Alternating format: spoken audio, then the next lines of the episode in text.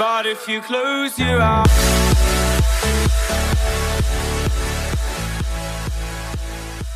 אוקיי, חברים, ברוכים הבאים לפרק השישי שלנו של העונה השלישית של סביבה מנצחת. חברים, תודה רבה על זה שאתם כאן, והיום אנחנו הולכים לדבר בעיניי על אחד הנושאים החשובים ביותר, אם אתם רוצים לקחת את החיים שלכם לשלב הבא.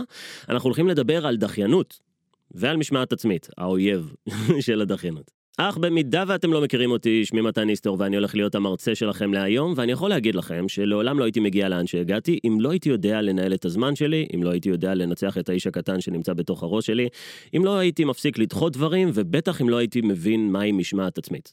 וזה גם הנושא של הפרק שלנו להיום, ככה שיש לכם הרבה מה לכתוב. אך רגע לפני שנתחיל לדבר על דחיינות, בא לי להתחיל לדבר קודם על הדבר החשוב ביותר, שזה משמעת עצמית. וההגדרה הכי טובה שאני מצאתי למשמעת עצמית זאת ההגדרה הבאה. משמעת עצמית זאת היכולת שלנו לעשות את מה שאנחנו צריכים לעשות בזמן שאנחנו יודעים שאנחנו צריכים לעשות אותו, כשממש לא בא לנו לעשות את זה. ולמה אני מתכוון? תראו, אם יש לכם משימות שאתם יודעים שאתם רוצים לעשות, ואתם עושים אותם, לא הייתם צריכים להשתמש כאן במשמעת עצמית. בואו ניתן דוגמה, נגיד אתם יודעים שאתם צריכים לעשות קניות לבית שלכם כדי שיהיה לכם אוכל במקרר. ואתם הולכים ואתם עושים את זה, לא הייתם צריכים להשתמש כאן בדבר הזה שנקרא משמעת עצמית, כי אתם רוצים לעשות את זה. משמעת עצמית נכנסת למשחק רק ברגע שאתם ממש לא רוצים לעשות את הדבר הזה, שאין לכם כוח לעשות את הדבר הזה, או בשפה המקצועית שממש אין לכם זין לעשות את הדבר הזה. רק אז אנחנו מתחילים להשתמש בדבר הזה שנקרא משמעת עצמית. ואם אנחנו באמת רוצים ללמוד על משמעת עצמית, אנחנו צריכים לדבר על מרשמלו, או יותר נכון על מבחן המרשמלו. למי שלא מכיר, מבחן המרשמלו זה מבחן שביצעו אותו בשנות ה-70 באוניברסיטת סטנפרד על ידי החוקר וולטר מיטשל, שגם כתב את הספר, מבחן המרשמלו. והמחקר שלו ניסה וולטר לבדוק איך בודקים כוח רצון בדגש על ילדים קטנים. ילדים קטנים בגילאי 4 עד 7, ובעצם המחקר עשה את הדבר הבא. לקחו ילדים קטנים, שמו אותם מול שולחן, ושמו מולם את הדבר שילדים קטנים מסתבר הכי אוהבים בעולם, שזה מרשמלו. ואמרו להם את הדבר הבא, כל מה שאתם צריכים לעשות, זה לא לאכול את המרשמלו. אם תצליחו להתאפק עד שאני אחזור, אתם תקבלו שתי מרשמלו. החוקר יצא מהחדר ומעכשיו הסתכלו על הילדים דרך מצלמה. והדבר היפה שראו אצל הילדים זה כמה שקשה להם להגיד לא לגירוי שנמצא ממש מול העיניים שלהם. היה אפשר לראות ילדים שממש עוצרים את עצמם מלגעת במרשמלו. היו ילדים שליקקו את המרשמלו, שהעריכו את המרשמלו, שנגעו בו, ואלו גם הילדים שבסוף אכלו את המרשמלו. מנגד, היה את הקבוצה השנייה של הילדים. אלה שאפילו לא הסתכלו על המרשמלו, אלה שממש הסיטו את הראש שלהם הצידה. ואלו הילדים שגם עמדו במחקר, ובסוף קיבלו עוד מרשמלו. הם קיבלו את הפרס שלהם על כך שהם ידעו לדחות סיפוקים. אבל הדבר המרתק ביותר לגבי מבחן המרשמלו לא קרה באותו הרגע. הוא קרה עשרות שנים לאחר מכן. כשחזר החוקר לבדוק את אותם הילדים ולראות למה הם נהפכו להיות. לראות איזה אנשים הם נהפכו להיות ואיזה תוצאות היו להם בחיים. התוצאות היו פורצות דרך, והם פשוט גילו את הדבר הבא. היה קשר ישיר בין אותם ילדים שסירבו לפאקינג מרשמלו הזה בגיל 4, 5 או 7, לבין התוצאות שלהם בגילאי 20 ו-30. תוצאות כגון מצב כלכלי, כגון מצב בריאותי, כגון האושר שלהם בחיים, או כמה שהם תופסים את עצמם כבעלי יכולת וביטחון עצמי. אני תמיד מדבר על זה שהכל מתחיל בגיל ילדות, ויש לנו כאן הוכחה חיה, לזה שהאופי שלנו בגיל ילדות משפיע עלינו גם כאנשים מבוגרים. עכשיו, זה לא אומר שאם כמילדים קטנים הייתם אוכלים את המרשמלו, זה אומר שבשנות ה-20 וה-30 שלכם נגזר עליכם לחיות חיים שהם פחות טובים. יחד עם זאת, כולנו צריכים להצליח לפתח יותר משמעת עצמית, ולהיות חזקים מול הדברים שאנחנו רוצים לעשות, או לפתח משמעת עצמית אל מול הדברים שאנחנו צריכים לעשות, וממש לא בא לנו לעשות אותם. אני מדבר על זה גם בספר שלי, ואני כותב את הדבר הבא. כולנו מתכננים תוכניות לעתיד, והרבה מאיתנו מבריזים לעצמנו. אני קורא לזה להבריז לעצמך לדייט. בוא נגיד שתכננתם שתצאו להתאמן היום בערב ולא עשיתם את זה. הברזתם לעצמכם. בוא נגיד שתכננתם לקום מוקדם בבוקר ולא עשיתם את זה. הברזתם לעצמכם. אין אף אחד בצד השני. קבעתם דייט עם עצמכם, ונחשו מה? לא הגעתם אליו. עכשיו בוא נגיד שהיה לכם חבר, שכל הזמן היה קובע איתכם פגישות, ולא היה מגיע. מה הייתם חושבים עליו? האם הייתם ממשיכים לקבוע איתו פגישות? האם הייתם ממשיכים להיות חברים שלו? אבל הבעיה שרוב האנשים מבריזים לעצמם כל הזמן, והם בסדר עם זה, כי אף אחד לא יודע. ואחד הדברים שאני מדבר עליהם זה שהאדם שאנחנו רוצים להיות תמיד מסתכל עלינו מפסגת ההר. הוא מסתכל עלינו קובע תוכניות, והוא מסתכל עלינו גם כשאנחנו מבריזים לעצמנו.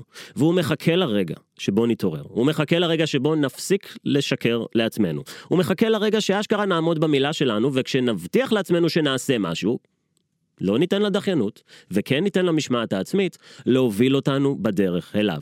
האדם שאנחנו רוצים להיות תמיד מסתכל עלינו מפסגת ההר, וזה אחד המשפטים שאני הכי אוהב להגיד, כי זה כל כך נכון. לכולנו יש גרסה שהיא טובה יותר, ובכל פעם שאנחנו דוחים משהו, או לא מבצעים משהו שהבטחנו לעצמנו שנעשה, אנחנו בהגדרה מחבלים בהצלחה שלנו, או מונעים מאיתנו לפגוש את אותו בן אדם או יותר נכון, להפוך להיות הבן אדם שאנחנו רוצים להיות. זה אולי העונש הכי גדול שלנו עלי האדמות, לא להתפתח ולא לגדול, אבל רוב האנשים לא מדברים בשפה הזאת שאני מדבר איתכם כרגע. רוב האנשים לא מדברים במושגים של גדילה, רוב האנשים מסבירים, ובהקשר גם לעונה הראשונה שלי, הם מדברים בגישה שנקראת למה לא. למה לא לעשות משהו, למה עכשיו זה הזמן הלא מתאים, או למה נדחה את זה לאחר מכן. ועכשיו, אני גם רוצה לדבר איתכם על החלק המשמעותי יותר, על דחיינות. מצאתי שהרבה אנשים אומרים לי, מתן, אני דחיין. אני כל הזמן אומר שאני אעשה דברים ואני לא עושה את זה. או שאנשים אומרים לי, מתן, אין לי משמעת עצמית. מה צריך לעשות? ובהקשר לפרק השני של העונה השלישית, אם אנחנו רוצים להפסיק להיות משהו, אנחנו קודם צריכים להפסיק להגיד לעצמנו שאנחנו המשהו הזה. לדוגמה, אם אתם רוצים להפסיק להיות דחיינים, תפסיקו להגיד לעצמכם, אני דחיין. או אם אתם מספרים לעצמכם שאין לכם משמעת עצמית, חברים, הדבר הראשון זה להפסיק להגיד לעצמכם שאין לכם משמעת עצמית. התת מודע שלכם מקשיב להכל, ואתם הראשונים שדופקים לעצמכם את ההצלחה שלכם. עכשיו, יש הרבה מחקרים שנעשו על דחיינות, וניסו בעצם לתאר מה זו דחיינות. הדרך הכי טובה שלי לתאר דחיינות, כמו שתיארתי משמעת עצמית, דחיינות זה איזושהי תחושה. זו תחושה שמרחפת מעלינו, כאשר אנחנו יודעים שיש משהו טוב יותר שאנחנו צריכים לעשות עם הזמן שלנו, אבל מסיבה כלשהי, בין אם זו סיבה רגשית, בין אם זה קשור לחוסר ביטחון עצמי, או שפשוט אנחנו לא יודעים איך לבצע את המשימה, אנחנו לא יוצאים לפעולה. וזו דחיינות. עכשיו, אם אנחנו רוצים להבין איך להתמודד עם הדחיינות שלנו, הכנתי לכם את רשימת הטיפים הטובים ביותר של מתן ניסטור למניעת דחיינות. חברים, זה יום המזל שלכם. הטיפ הראשון שאני אתן לכם למניעת דחיינות זה תפעלו כמה שיותר מהר. נעשו על זה מחקרים. נגיד אתם יודעים שאתם צריכים לבצע מטלה שלוקחת 40 דקות. נגיד אתם צריכים לסדר את הבית או את החדר או לסדר משהו. מספיק שתתחילו את זה, מספיק שתהיו בעשייה של שתי דקות, הגדלתם בצורה משמעותית את הסיכויים שלכם שתמשיכו לבצע את הפעולה למשך כל ה-40 דקות. עכשיו, מה הסיבה? כשאנחנו מסתכלים על המשימה הזאת מלכתחילה, ה-40 דקות והביצוע של המשימה נראים לנו כמו משהו שהוא מאוד גדול ומשמעותי. אבל אם אנחנו אומרים לעצמנו, כל מה שאני צריך לעשות זה רק להתחיל את השתי דקות הראשונות, מרגע שהתנעתם, הרבה יותר קל. ולמי שמכיר אותי, הוא יודע שבעיניי מהירות זה ערך עליון. אחת הסיבות שאני מאוד מעריך מהירות זה בגלל. טוב, זה קשור כבר למוות, אבל זה בגלל שאנחנו לא יודעים באמת כמה זמן יש לנו, וככל שנעשה את הדברים מהר יותר, ככה אנחנו נגדיל את הסיכוי שלנו לבצע פעולות בעודנו בחיים. זאת מחשבה שהיא הרבה יותר עמוקה, והאמת שבפרק הבא אנחנו הולכים לדבר על המוות בצורה הרבה יותר מורחבת. ואני אתן לכם איזשהו משל שאולי גדלנו עליו כילדים, שמצאתי כבן אדם מבוגר, שאני לא כל כך מתחבר אליו. וזה המשל שנקרא הצב והארנב. ולמי שלא מכיר, המשל של הצב והארנב אומר את הדבר הבא. פעם הייתה תחרות, בין צב לבין ארנב. תחרות ריצה, מה שאומר שלארנב יש פור. ושניהם יצאו לריצה, והארנב פשוט השאיר אבק לצב. הוא פשוט הגיע לקו הסיום כל כך מהר שהצב עדיין לא היה בהתחלה שלו אפילו.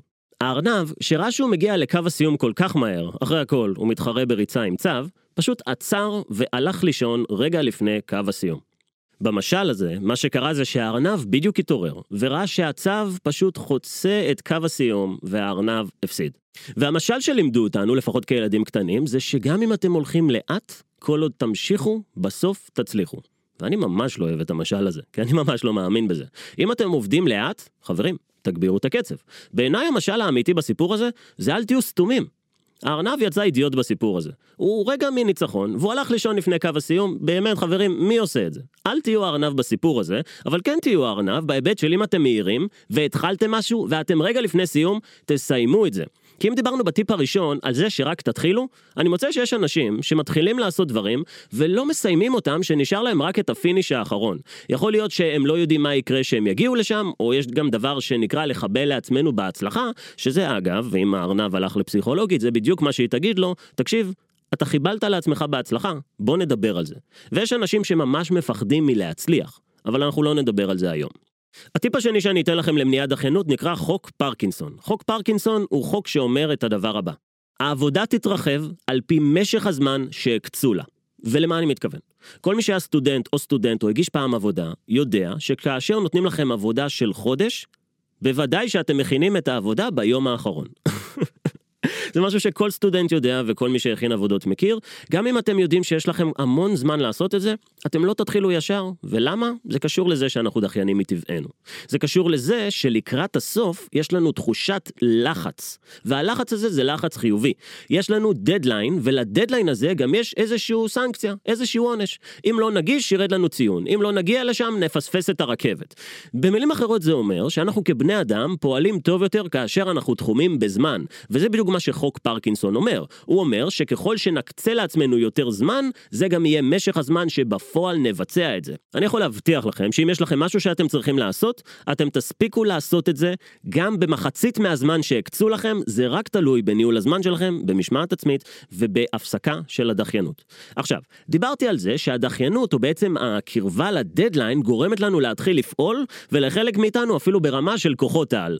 יש אנשים, ואני יודע שאתם שם, שהצלחתם להגיש משהו ונכנסתם איתו לתוך הלילה ופשוט עבדתם כמו מטורפים וגיליתם שאתם בפוקוס אינסופי ואתם אומרים למה אני לא כזה תמיד. עכשיו הסיבה שאתם לא כזה תמיד זה כי אתם לא נמצאים כל היום בלחץ, והאמת היא שלחץ זה דבר שהוא חיובי. יש עד קו מסוים שבו הלחץ כבר מתחיל לפגוע בנו, אבל להיות בקצת לחץ, או במילים אחרות לדעת שאנחנו תחומים בדדליין, עושה אותנו פרודוקטיביים הרבה יותר.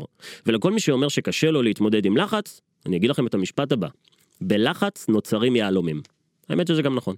אז אם אתם באמת רוצים להשתפר, קצת לחץ לא יזיק, והאמת שזה רק ישפר את התוצאות שלכם. ולכן הטיפ השני שיש לי אליכם זה תעבדו בתוך מסגרת של דדליין, ואני מבטיח לכם שהדדליין הזה יכול להיות קצר הרבה יותר ממה שאתם חושבים. טיפ מספר 3 של מתן למניעת דחיינות. תתחייבו. זרקו את התיק מעבר לגדר. אני קורא לזה התחייבות ציבורית, או אני קורא לזה להגיד לאנשים את מה שאתם יודעים שאתם רוצים לעשות, אבל יש מצב שלא באמת תעשו את זה. דיברתי על זה בפרקים של העונה הראשונה. וזה אומר את הדבר הבא. אם אנחנו רוצים להשיג משהו ויש מצב שאנחנו יודעים שבמאחורה של הגולגולת שלנו אנחנו מחרטטים את עצמנו כי כבר היינו בסרט הזה, תתחייבו בפני אנשים שאתם לא רוצים לאכזב או שאתם לא רוצים שהם יחשבו עליכם דברים שליליים. זה עובד מצוין ואני אומר את זה לכל כך הרבה מהאנשים שבאים אליי והלקוחות שלי שבאים אליי להתייעצויות שקשורות לעסק, להתפתחות אישית, ברגע שתצהירו על הכוונות שלכם אתם לא תרצו לחוש את התחושה הזאתי שאנשים חושבים עליכם דברים שליליים. טיפ מספר 4, ויכול להיות שזאת אחת הסיבות ללמה אתם לא עושים את הדברים. יכול להיות שנפל לכם השלטר. אני זוכר כשהייתי ילד קטן וגרתי בבית של ההורים שלי, מדי פעם היו לנו הפסקות חשמל בבית. וכשהייתה לנו הפסקת חשמל בבית, כבר הייתה איזושהי תרגולת שהבנתי איך היא עובדת. צריך לצאת לחדר מדרגות, לפתוח את הארון חשמל, ואז לראות מה קרה. עכשיו, בדרך כלל, הפקק הראשי נפל, או נפל לנו השלטר. אם האסטרטגיה שלנו הייתה פשוט להרים את השלטר, בדרך כלל זה לא היה עובד. מה שהיה צריך לעשות זה את הדבר הבא. היינו צריכים קודם כל להוריד את כל המתגים למטה, להרים את הפקק הראשי, את השלטר הראשי, ששולט בכל החשמל של הבית, ואז לאט לאט להרים פקק פקק ששולט באזורים שונים בבית. ואז יכולנו לדעת אם יש איזשהו אזור שמקצר. אם הוא מקצר, זה אומר שיש לנו בעיה נקודתית. זה אומר שיש איזשהו משהו שאולי עובד בצורה שהיא לא טובה, אולי יש מכשיר שהוא מקולקל, אולי צריך להביא בעל מקצוע. עכשיו, זה לא אומר שאנחנו צריכים לחיות בחושך, זה פשוט אומר שהאזור הנקודתי הזה בבית, לא יודע, אצלי זה תמיד היה מכונת כביסה, פשוט היא כרגע לא תעבוד, אבל כל שאר הבית כן יכול לעבוד. זו דוגמה מאוד טובה לכך שיכול להיות שיש לנו דברים מאוד קטנים בחיים שלנו, שפשוט דופקים לנו הכל. זה לא אומר שאנחנו צריכים לחיות בבית חשוך, זה פשוט אומר שאנחנו צריכים להבין מה הגורם המקצר. אנחנו צריכים להיות הרבה יותר ספציפיים. אני מוצא שאנשים מספרים לי על דברים מאוד קטנים שיש להם בחיים, שגורמים להם לא לצאת לפעולה, ובגלל זה הם ליטרלי חיים בחושך. הם לא מבינים אפילו מה הם עושים לא בסדר. הם מתארים את הבעיה הקטנה הזאת כבעיה שהיא כל כך גדולה, וזה נכון, בעיה קטנה יכולה להפיל לכם את כל האור בבית. אבל בואו נבין שנייה אם אנחנו יכולים לנטרל את הבעיה הזאת ולהתמקד רק בה. יכול להיות ששאר הדברים עובדים בסדר גמור, ואנחנו מספרים לעצמנו שעד שאני לא מסדר את כל הדברים, אני לא יכול לצאת לפעולה. זה קלאסי הדברים שאני שומע כל הזמן. אנשים כל הזמן מחפשים תירוצים כדי להצדיק למה הם לא יוצאים לפעולה, ומספיק שיהיה להם את הבעיה הכי קטנה והכי לא רלוונטית שיש, כדי להצדיק לעצמם למה הם דוחים את הדברים. יכול להיות שכל מה שצריך זה להחשיך את האזור הספציפי הזה בבית, או לא לעשות כביסה כמה ימים, עד שיבוא טכנאי. לא תמותו, הכל בסדר, אבל שאר הבית ימשיך לעבוד. וזה אחלה של משל לגבי כל אחד שצריך עכשיו לשאול את עצמו, מהם הדברים שיש בחייו, קטנים או גדולים, שגורמים לו לספר לעצמו שהוא לא עושה את הדברים שהוא יודע שהוא ממזמן כבר צריך לעשות. וזה אחלה של משל לגבי ארון החשמל בבית שלכם. אז חברים, לגבי הפרק הזה, דיברנו פה על כל מה שקשור למשמעת עצמית ולדחיינות. הסברתי לכם שמשמעת עצמית זה לעשות את הדברים שאנחנו יודעים שאנחנו צריכים לעשות, בזמן שבו אנחנו צריכים לעשות, כשממש לא בא לנו לעשות את זה. משמעת עצמית באה לידי ביטוי רק כשאנחנו מאלצים את עצמנו לעשות דברים שבדרך כלל לא היינו עושים. משמעת עצמית זה אחד הדברים שמאפיינים את כל אנשי אוכלוסיית ה-1% על כדור הארץ. יש להם משמעת עצמית מאוד חזקה. והם בטח גם שהם לא דחיינים. ואם אתם רוצים להתמודד עם הדחיינות שלכם, נתתי לכם 4 טיפים מעולים. הטיפ הראשון, פשוט תתחילו. תעשו את זה כמה שיותר מהר, ואם תעשו את ההתחלה, אתם גם תגיעו לסוף. יחד עם זאת, כשהגעתם לסוף, תמשיכו עד הסוף, ואל תהיו כמו הארנב. טיפ מספר 2, תעבדו עם דדליין. חוק פרקינסון אומר את הדבר הבא, העבודה תימשך על פי משך הזמן שהקצו לה, ואני מבטיח לכם שאתם יכולים להקצות לעצמכם הרבה פחות זמן ממה שאתם חושבים ולעמוד ביעד. טיפ מספר 3, תתחייבו בפני אנשים ותזרקו את התיק מעבר לגדר. אני מבטיח לכם שזה אחד הדברים הפשוטים ביותר והטובים ביותר שאתם יכולים לעשות. וטיפ מספר 4 ואחרון, תבדקו שלא נפל לכם השלטר. תבדקו שאין לכם משהו קטן ודבילי בחייכם, שגורם לכם שלא לצאת לפעולה, ואתם מספרים לעצמכם שזאת הסיבה העיקרית. הסיבה שאתם לא יוצאים לפעולה יכולה להיות קשורה לדחיינות או להיעדר משמעת עצמית, אבל בטח שזה גם קשור לאמונה עצמית, לביטחון עצמי, לאנשים שמקיפים אתכם, לתוכנית שאתם עובדים לפיה, וחברים, אלו בדיוק התכנים שאנחנו מדברים עליהם בפודקאסט שלנו. אז חברים, אני רוצה להגיד לכם תודה רבה על כך שהייתם איתנו בפרק הזה. בפרק הזה דיברנו על משמעת עצמית ועל דחיינות, ואני מודה לכם על זה שהייתם כאן. אני מקווה שהתכנים והטיפים שנתתי לכם כאן יעזרו לכם להפוך את החיים שלכם לגרסה הטובה ביותר ולהפוך להיות הבן אדם שאתם רוצים להיות. לאלו מכם שרוצים להכיר אותי טוב יותר, שמי מתן ניסטור, ואני אשמח להכיר אתכם. אני אשמח לדבר איתכם, להסתמס איתכם, או פשוט שתעקבו אחרי התכנים שלי בפלטפורמות נוספות. אני נמצא בהכל, פייסבוק, אינסטגרם, גוגל, יוטיוב, טיק טוק, אתם מוזמנים להגיע לאחד מהעסקים שלי, להגיע לייעוץ עסקי, ללמוד שיווק ומכירות, לקנות את הספר שלי, להזמין תמונות לבית, או פשוט לראות איך אני יכול לעזור לכם להפוך להיות הגרסה הטובה ביותר שלכם, במינימום זמן ומינימום כאב. חברים, אנחנו נתראה בפרק הבא, ואני רוצה להגיד לכם תודה שהייתם כאן, ושיהיה לכם אחלה, אבל באמת אחלה. But